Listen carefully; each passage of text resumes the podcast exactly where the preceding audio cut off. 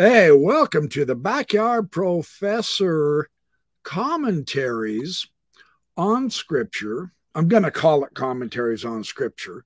Uh, I have back in the studio with me my good friend, Travis Overley, and we are going to continue this discussion of the Hermetic, you heard it right, the Hermetic slash Kabbalistic temple endowment. Uh, trying to get into the background of what was Joseph Smith doing.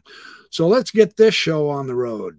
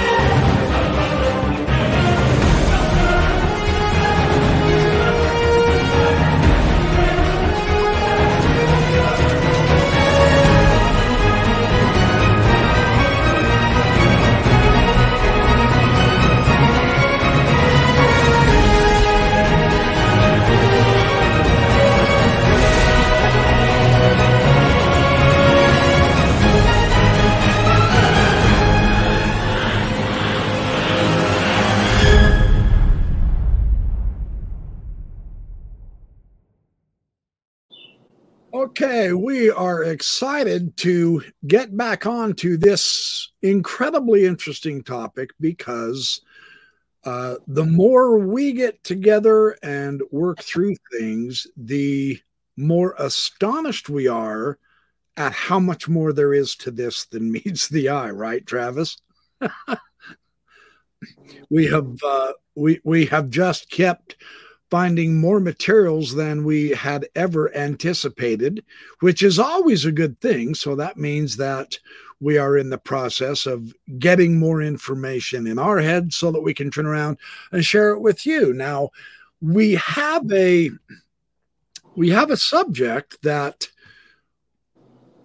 probably is mildly comfortable, and yet there's so much that we never hear with this. And so we expand. And so Travis has brought out some amazing points from my take on it, on Enoch. And not only just Enoch being translated, but there's so much more to him. And, and we get, yeah, we get glimpses and bits and pieces uh, in the different books of Enoch. I, how many do we have now, Travis? There's one and two and three that I'm aware of. Yeah, there's a there's a whole corpus of literature. It, it's associated with him directly, or or one of his, you know, some archetype that's, you know, a Hermetic archetype associated with him. There's there's just really a lot there. That's what makes Enoch so important, isn't it? Why don't you elaborate? Give us some uh, your idea on this this theme of the uh, Enochian archetype and why it matters to the church. Um, well, the where, where we where we started with was the the uh, the Hermetic archetype and Enoch, and that Enoch acts as a a great intercessor between the heavens and the earth, a great mediator. Uh, bringing down the light of the heavens on the earth for creation, as well as knowledge, um, arts, um, all, all these kinds of things. And in that sense, he serves as a type for a creator. And in oh. the Latter-day Saint tradition, there is a, a context for looking up at Enoch, or the, the figure of Enoch, the type of Enoch. Um, as a as a type for a creator, or at least a, a joint creator with with the uh, Father and Son. Um, we in this process of, of creation and in this process of mediation, um, the what we're going to look at a little bit today is what's called the Cosmic Covenant. Yeah. And the Cosmic Covenant, I, I think it really has a uh, a really, really close relationship with the, the Jewish concept of Tikkun Olam, which is oh. yeah. similar to a restoring creation or raising creation, perfecting creation, um, that, that kind of thing. And so, uh, you know, the two questions that we might, we might go about answering today would be, uh, number one, what is the Cosmic Covenant? And number two, uh, you know, is there, or what is the L D S context for the Cosmic Covenant? Now, if I could, if I could add something about Enoch here that is is quite interesting to me. When I when I was reading the Hugh Nibley series, and then I broke off and began to read the actual books of Enoch myself, and got James H. Charlesworth and Odeberg and all those guys. Although he goes to Third Enoch, which is way later. Uh, that's like four hundred A D. The Enoch texts we're talking about are probably the first a uh, couple of centuries B C, which kind of dates with Daniel. It's in the Pseudepigrapha, the, the big rise of apocalyptic and Second Temple Judaism. In some of those texts, Enoch's ascension grants him a place on the throne, and the rabbis got quite upset with this. They said, no, no, no, wait. I mean, this becomes the two powers in heaven controversy in Judaism, but Enoch is actually called the little Yahweh. He is deified. And in, in one of the stories, I can't remember which rabbi, it's been a while since I read this, but they actually have a, an issue with this. So they say that Metatron was called forward when Enoch was transformed, and it describes his incredible bodily transformation. His eyes became fire, and his spirits became, his uh, blood and bones became like liquid uh, spirit. I mean, it was just, it was sensational description. And after he became exalted and he was invited to sit on the throne, one of the rabbinical ideas of this is Metatron was told to go whip Enoch. If, if I remember right, it was whip Enoch so that it dropped him down a little bit more because he was so highly exalted. This ties in, don't you think, with your principle of this, this Enoch archetype being, if I mean, even a co-creator. He is the little Yahweh. He was actually identified with Metatron too. And the etymology of Metatron has been said in some etymologies. The scholars are still wrangling about this. Nothing's solved yet, but they say the one on the throne, the Metatron. I, when I first read that, I got that out of Andrei Orlov, my good friend Andrei Orlov, who is a fabulous Enoch scholar. He's out of Marquette University. And uh, so, so this idea that we have here a, a mere human, a person, and his exaltation is described as he ascends to greater and greater glory. You know, this is, come on, this is the Isaiah six theophany. This is the Ezekiel theophany, the throne of Ezekiel. This is Merkava mysticism. This is the Judaic slash Kabbalistic slash Enochian slash Hermetic background that you and I are, are advocating. Perhaps uh, it would help us all if we enlarged our context here, right?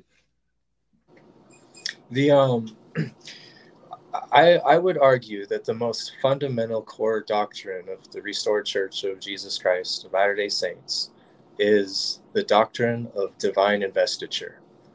And that Joseph established very early. Um, and when we... when we read his his texts, um, it's something that comes through and through.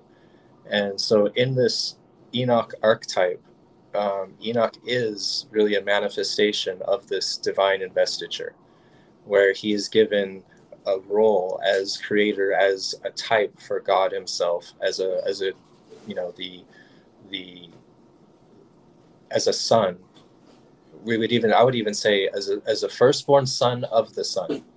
We'll say the son of man theme, yeah. And so um, uh, that that's something that, you know, Latter-day Saints sometimes take some heat for when people say, "Oh, you you guys maybe believe you're going to become gods or something like that." Um, I I like how Margaret Barker tones that down and, you know, makes it into more angelic beings. Uh-huh. Um, it, it, it tempers it a little bit, uh, but the the idea of, of this a type of exaltation, a, a type for um, receiving all that God receives, receiving a place on the throne, this kind of thing. Um, really fits into covenant, um, particularly when covenant in the in the Jewish context, you know, really emphasizes kinship. So, oh yeah, you know, becoming an actual son or becoming an actual daughter, an actual, you know, whether whether through the the uh, the idea of betrothal or through, you know, just a, a literal type of marriage, that coming together, um, which also I, I would say is a, a strong theme in this hermetic, uh, hermetic representation. Yeah, that, that would tie into the adoption of the king as the son of the god too, wouldn't it? So here comes kingship into this, into this cosmic covenant. Mm-hmm. Yeah. Kingship plays a big role. Um, And uh, this one I thought was kind of fun. Um, King of the World, Kunan, is has a chapter where the the King of the World is in two parts: Metatron and the Shekinah, male and female. Excuse me. Nice. Oh yeah, you're all good. Male and female. Yes, the uh, this theme of the male and female. While oh, he's getting his kids in the other room. Is really huge. I had never put together that it was the Metatron and the Shekinah. That's a nice touch. Keep going. I ad libbed for you. Well, and that that that's a that's a, an interesting play on on two roles, the the Shekinah and the the Metatron role as um, as as kind of two two parts coming together in the ascension role. Um, in the, in the essential doctrine of the Hermetic materials and of Joseph Smith's endowment. What a tie-in, huh? The male and female becoming one again. Fascinating. Um, and we will, in after we go through a little bit uh, to talk about the Cosmic Covenant, um, we will look into a, a Latter-day Saint context for it. Yeah, um, there, there's a pretty good one, I think. There is. There's a good one. You want to start talking about the Cosmic Covenant, or do you want me to? We both got articles by Margaret Barker and Father Murray. And didn't you have a Jewish scholar? What was her name? Um, her, her name is, is Rachel Elior. Um, yes, yes, yes, Elior. It might be pronounced uh, Rachel Elior, but I don't know. Elior. But um, she's a, an incredible scholar, and uh, she she picked she wrote a book called. Um, the Three Temples. Oh, I gotta get that one. And within that book, on the in the fourth chapter, is a chapter called Enoch, Son of Jared, and the Solar Calendar. And what what she does is she explains how Enoch and the the solar calendar um, uh, representative of a viewpoint that um, that linked all of creation. The sevenfold, seven-day creation to a um, how do I how do I say this, Backyard Professor, to to the the eternal, everlasting covenant, the great oath, the, the um, oh, oh hey hey yeah yeah that'll the, work, because that's how Margaret Barker words it, so that'll work. Yeah yeah yeah that, and I think those are all interchangeable when we read the everlasting covenant of peace, the everlasting covenant, the eternal covenant, the great oath, and the cosmic covenant. All those I, we're talking about the same thing. And um, it may be like a multifaceted glass ball in the discos that reflected all the lights as they spun. It was one ball, but lots of beams of light. So and, and we're all familiar with this idea of, of covenant, but this cosmic covenant seems to me to add uh, another dimension. And what is that dimension? I'm not sure what you're asking. Okay, well, let me let me get into Barker real quick. Mm-hmm. Hold on. Okay, now this is her this is her article, The Book of Enoch and the Cosmic Sun, or the co Cosmic Sin. I, I'm thinking of David Feidler, Jesus Christ, Son of God, S U N, and that's got some good stuff in there, the Christian stuff. This is out of the Ecologist for January two thousand. The theme with this is the unity with nature. And that's the foundation of our existence on the planet. That's what I was. I, that's what I was getting to. Is I was saying, you know, in the church, we're used to this theme of covenant. You know, stay on the covenant path, follow the covenant path, the baptism, repentance, faith in Jesus Christ, and the gift of the Holy Ghost. But it, it doesn't seem to advance much beyond that. Um, am I am I misunderstanding that? Does it seem like it goes a whole lot further than that every time we talk about covenant? That is, until you get to the temple, and then you make what we call temple covenants. But even that's not the cosmic covenant, is it? No, I mean, in a way, I would say that that's all hard. of the all of the temple co covenants accumulated together are, in effect, the Uh, you know, a, a type for the cosmic covenant, but in itself, there there's a there's a big component that's missing. Um, the metaphor that we use in in the church to talk about covenant is also problematic, because here we we hear things like we take co we make covenants, we follow covenants, we keep covenants. We all, I mean. We've commodified covenant into this tangible thing that we, but at the same time, we sometimes don't really get at what it's talking about. Um, the analogy that uh, I would prescribe for this would be covenant, or excuse me, um, obedience is to commandment as responsibility is to covenant. And okay, okay, so obedience is to commandments as responsibility is to covenant. Yeah, I, I would suggest that you can't obey a covenant.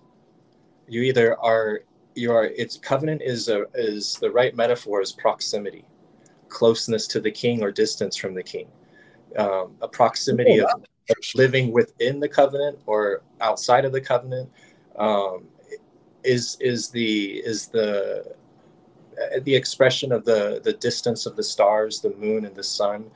You know, th those kinds of relationships of proximity, I think, express what covenant really means a lot more than this this idea of obedience. Yes, I like that. I, I have never heard it put that way before. That's that's cool. That's nice. And, it, and in, in addition to that, you, you know, we recall in the New Testament that the most obedient of of all the people in the in the time of Jesus were the Pharisees. I mean, they were obedient as could be. But as Jesus always pointed out, you know, look at the orphans and the widows. You know, you're not taking responsibility for the people. How can you be a, how can you, you claim this authority from God and you've left part of his creation in, you know, poverty or something like that. Squalor, yeah. So, so in that sense, we see an expression where Jesus immediately shows that, that obedience is, is not really a, tied to covenant. Covenant is tied to something else, and that's why I would say responsibility. When we talk about a marriage covenant, you know, we're not, are we talking about an obedience relationship, or are we talking about a relationship of responsibility to one another? Um, Good so analogy.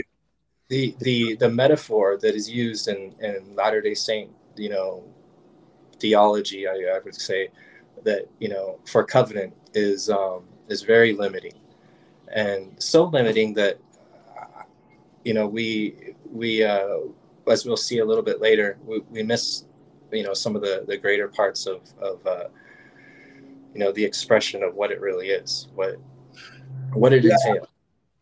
And I think part of this, too, uh, in Barker's article, The Book of Enoch and Cosmic Sin, she says, one Enoch refers, uh, we read of a great oath which binds the forces of the creation. So this binding on earth as it is in heaven thing is in the Enoch texts, and it is a cosmological aspect to it.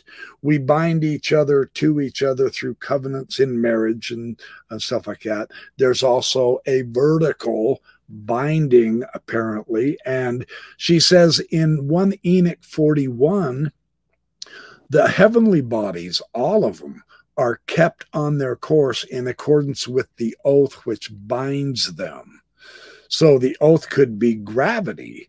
It, we could be seeing the effects of the oath, even though we don't know what gravity is yet. The point is, the whole universe is truly bound together by that oath of gravity, to kind of put a science metaphor onto this. But the powerful oath, they say, is entrusted to the archangel Michael. Now, this gets interesting because in the temple, Michael plays a big part in the endowment. So that's kind of fun. And then the oath secures the order of the creation, and it holds the heavens firm, and it keeps the earth secure. So there's something about the sea being checked with the barrier of sand around it, the courses of the sun, the moon, the stars, like you were saying, with distance, are also regular in their courses because of this binding, whatever that is, part of this covenant of creation, this cosmic covenant. And what happens, they function properly when mankind takes care of not only himself, like you're pointing out the Pharisees in the New Testament, but with the earth itself. Does that, does that sound about right? Yeah. And um, in, in that, with the binding, we find that uh, in in the covenant, the binding of what Rachel Elior is describing in Enoch and the solar calendar is a binding of time and space. So by creating the calendar, time is ordered and given a structure, and and where that where that time is ordered and structured is some geographic lo location, some space. Um, I'll even call it a microclimate that has its own you know nuances and its own optimums and its own laws. And so um, the the other and the other aspect of covenant is, that's spoken of in the scriptures, is always uh, um, two parts, people and place. So for example, the new name of, of Israel is given, and it refers to a people, and it also refers to a place. The name Zion is given, and it refers to a people, and it refers to a place. And so this idea of, of a covenant between people and place is also very central in in uh, the temple complex and in the yeah. So it's not just people that's going to be holy. It's the place of the earth. In fact, I've got a slide that kind of helps us see something like this. This relationship, as it were, between the animals, the earth, mankind, this whole idea of abundance and beauty and being a part of the creation and in it. That is what the cosmic covenant is about. And if we break that, then we release forces of the destiny in creation.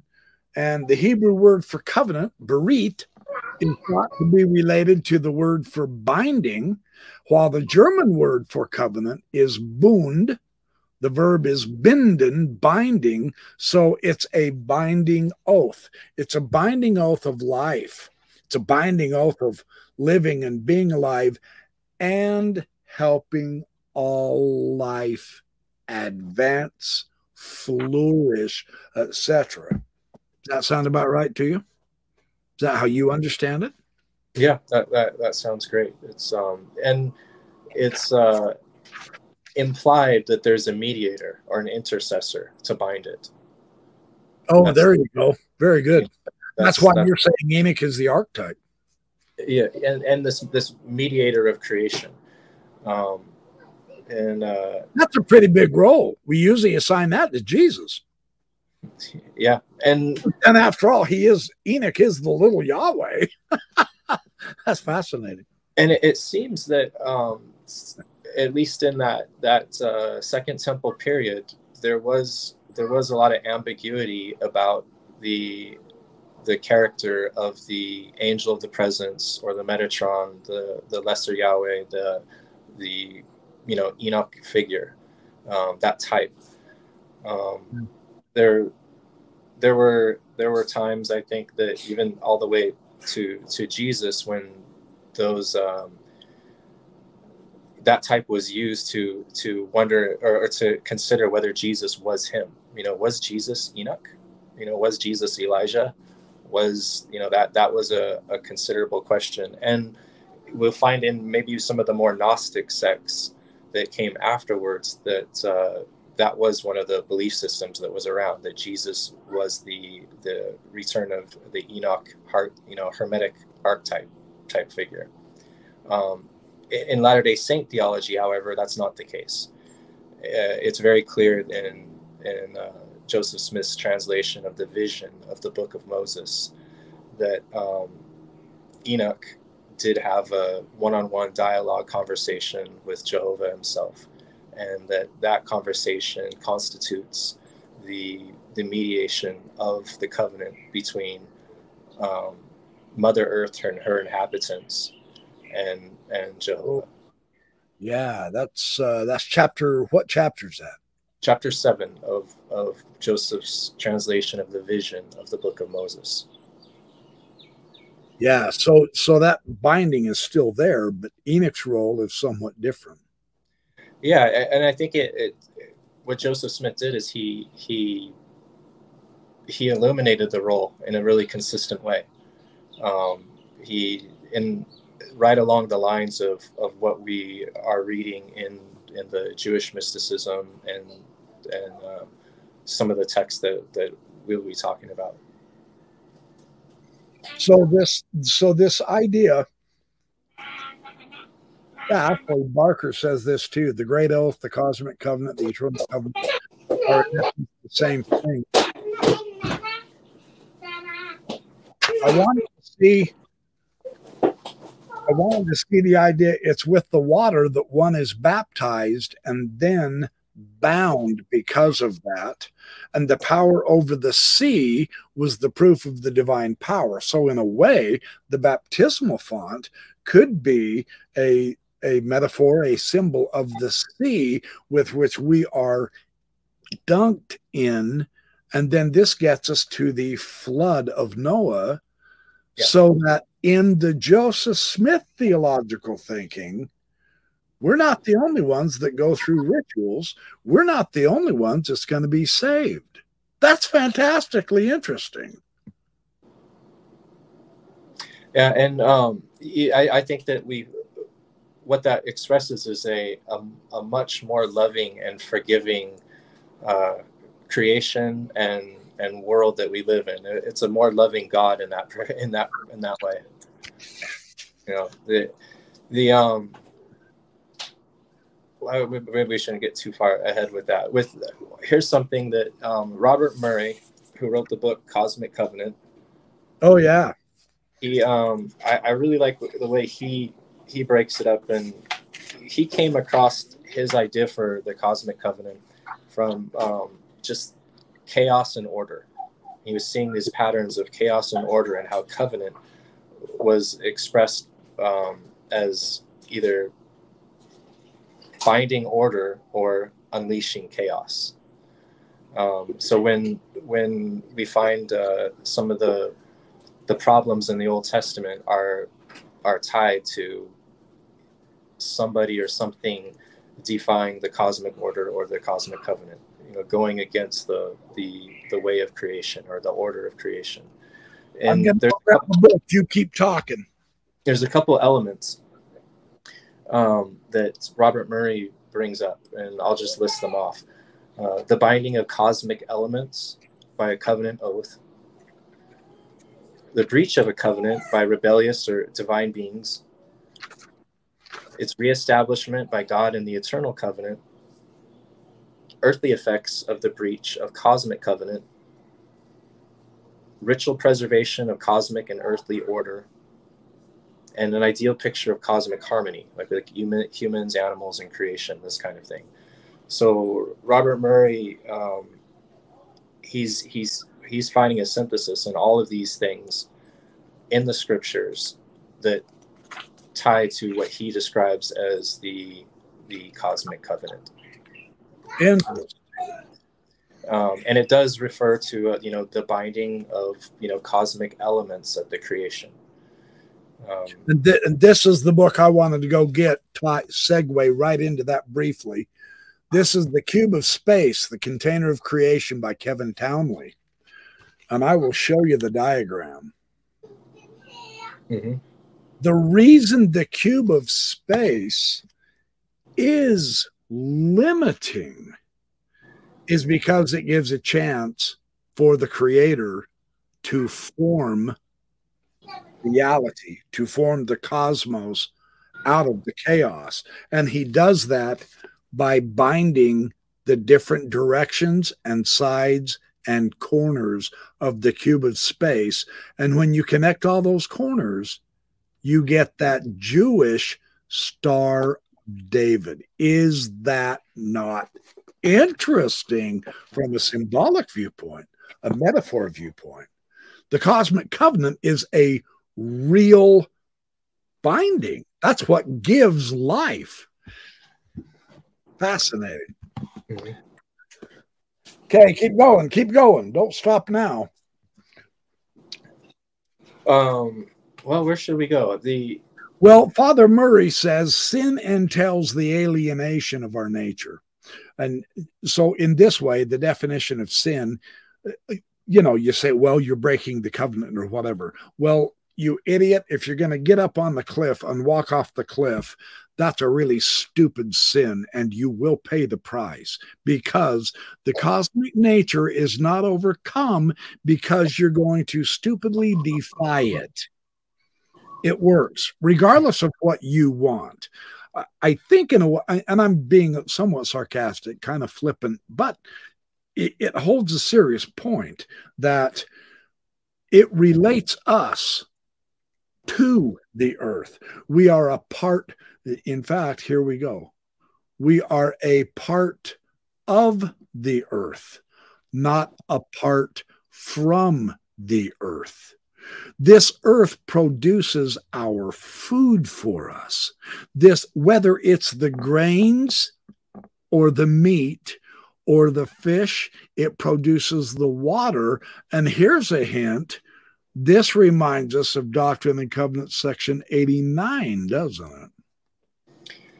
Yeah, it, we can we can go in, in that direction. Again, the, the covenant, when we, we look at it from that that that uh, ancient Israelite context, was always tied to a people and a place. And I would describe this this concept as an, a, a type, it's embodiment. That's what we're talking about. It's a covenant for embodiment. Embodiment of this this mortal frame, and also embodiment into this mortal existence, you know, which the, is a it, limiting factor on chaos. Otherwise, mm-hmm. there's no order. Yeah, there's the binding. That's that's fascinating how that works, isn't it? Huh. Yeah, and and um, the you know, I don't know how, how are we gonna have a segue into this. Um, What are you trying to get into? Which part? I'll just, uh, here's the question. The question would be, is there an L D S context for a cosmic covenant?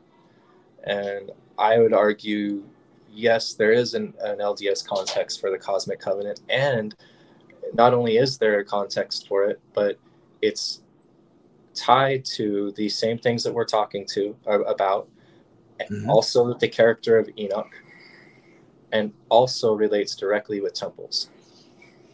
So Enoch, temples, and the cosmic covenant are woven together, inseparable. And where we'll, we'll find this in the Latter-day Saints uh, theology is first in, in the Moses seven, chapter seven, whereby Moses uh, sees a vision of Enoch. And Enoch is... Um, granted a great vision of creation and from the beginning to the end. And in this process, he he sees its destruction. He he mourns about over the destruction. Um, and there's this a great appeal that Enoch makes, um, similar to the appeals that we hear from some of the other patriarchs. You know, um, we ref- we hear um, Abraham asking before Sodom is destroyed, you know, will you, will you save the city if there's only this many righteous, kind of thing. Well, this yeah, is yeah, yeah. almost what Enoch is doing with creation, and he's acting as this this type of mediator to to between the inhabitants of the earth, the complaint from Mother Earth of her inhabitants, to the great um, God Jehovah, who is the Son. So um, the uh, well, he was saying here too uh, in this Moses seven, uh, he gave the Garden of Eden and he gave man agency. And then he says, well, my name is endless and it's holiness and all that. And he says, the problem with you guys is you're trashing the earth. And so what I have to do is I have to come along and look at the stupid destruction of your making of my terrific home. In fact, I have a slide here that I will show while I'm talking about this.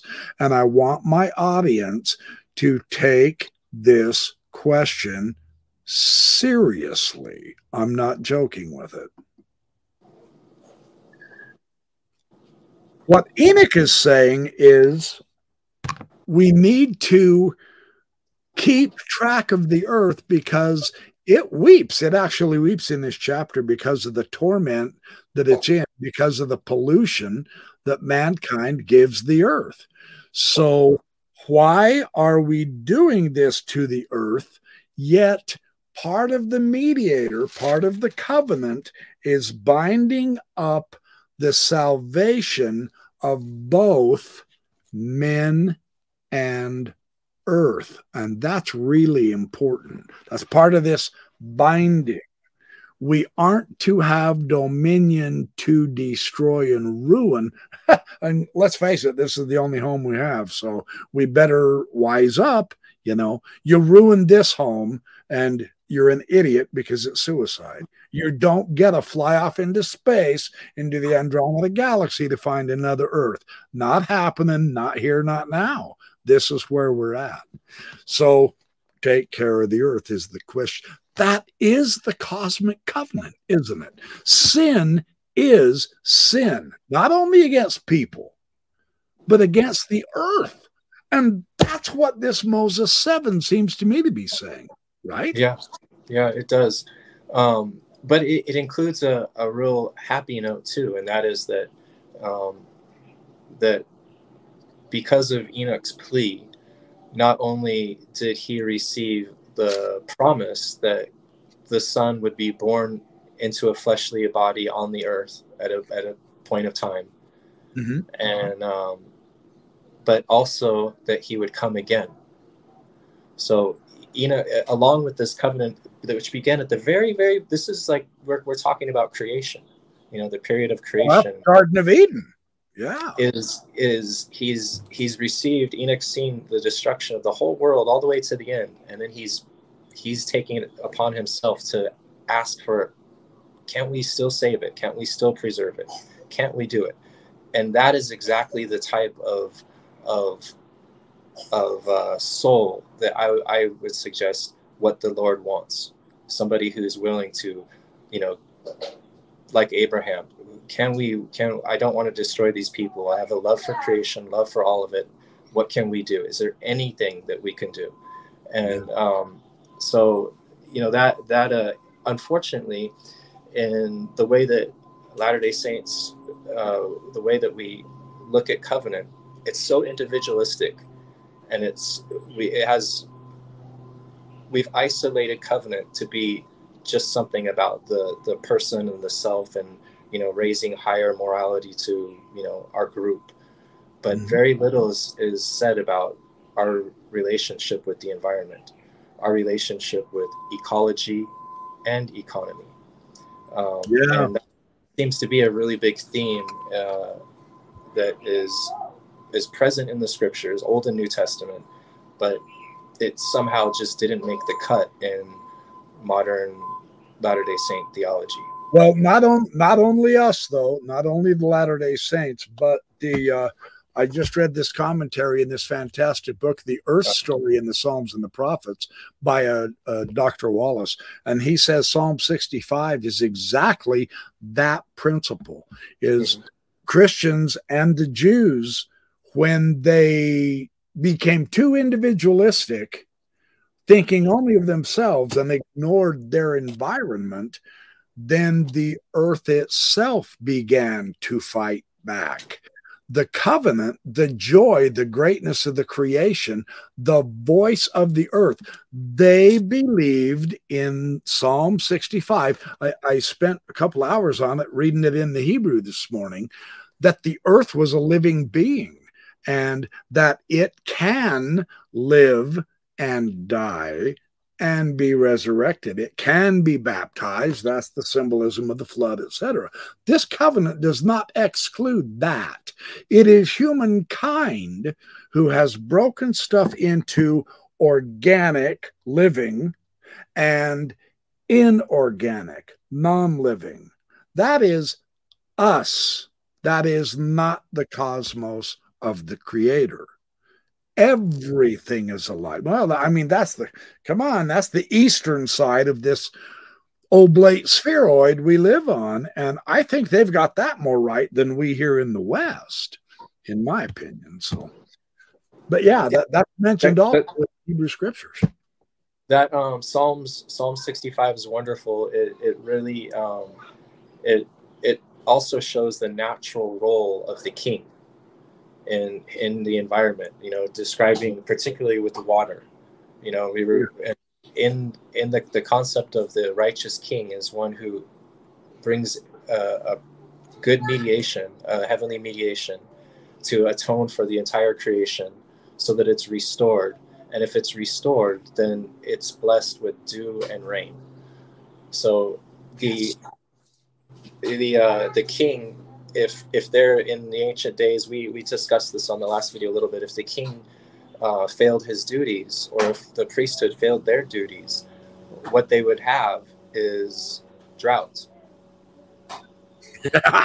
And and today, right now, I so promise, sincerely, really, Utah does no longer take that as a metaphor. They are in a serious drought that is fundamentally life-threatening, because the bottom of the Great Salt Lake is full of arsenic.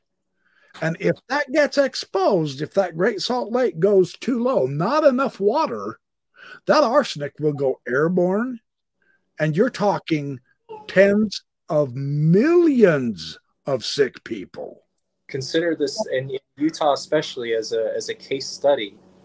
Consider that this environmental damage has been done largely, in part, or or completely by Latter-day Saint priesthood. Yeah. The businessmen who want to make hundreds of billions so that the prosperity gospel becomes true, when in point of fact, that's missing the boat of the cosmic covenant. The prosperity is not us. It's everything. That's where we're missing out. Yeah. I, yeah. Yeah. Hey, uh, we are coming on forty-five minutes, my friend. We are having so much fun. I want to try to watch the time. Shall we continue this in a second recording, in a second video? Yeah, let's bring up one thing, though, and that is that um, where this, where this, for our second video, we'll, we'll discuss um, a a lot more on the, the Latter-day Saint side. And so what that's going to entail is um, looking into where Joseph really got his his his uh, temple motifs from. Um, okay. What, that's what we're going to show is that he's getting, he's, he's dialed in to this cosmic covenant from section eighty-nine, from section, uh, or excuse me, section fifty-eight, fifty-nine, eighty-eight, and eighty-nine. Um, Those in particular really, really, really express these things between the relationship uh, responsibility of people to one another and also to the land itself and in the environment. Um, and they also ha- carry strong, the strongest archetype for um, divine investiture, uh, a which would be a way that would be re- represented today in maybe a certain an ordinance, you know, a uh, uh, an ordinance of washing feet and anointing.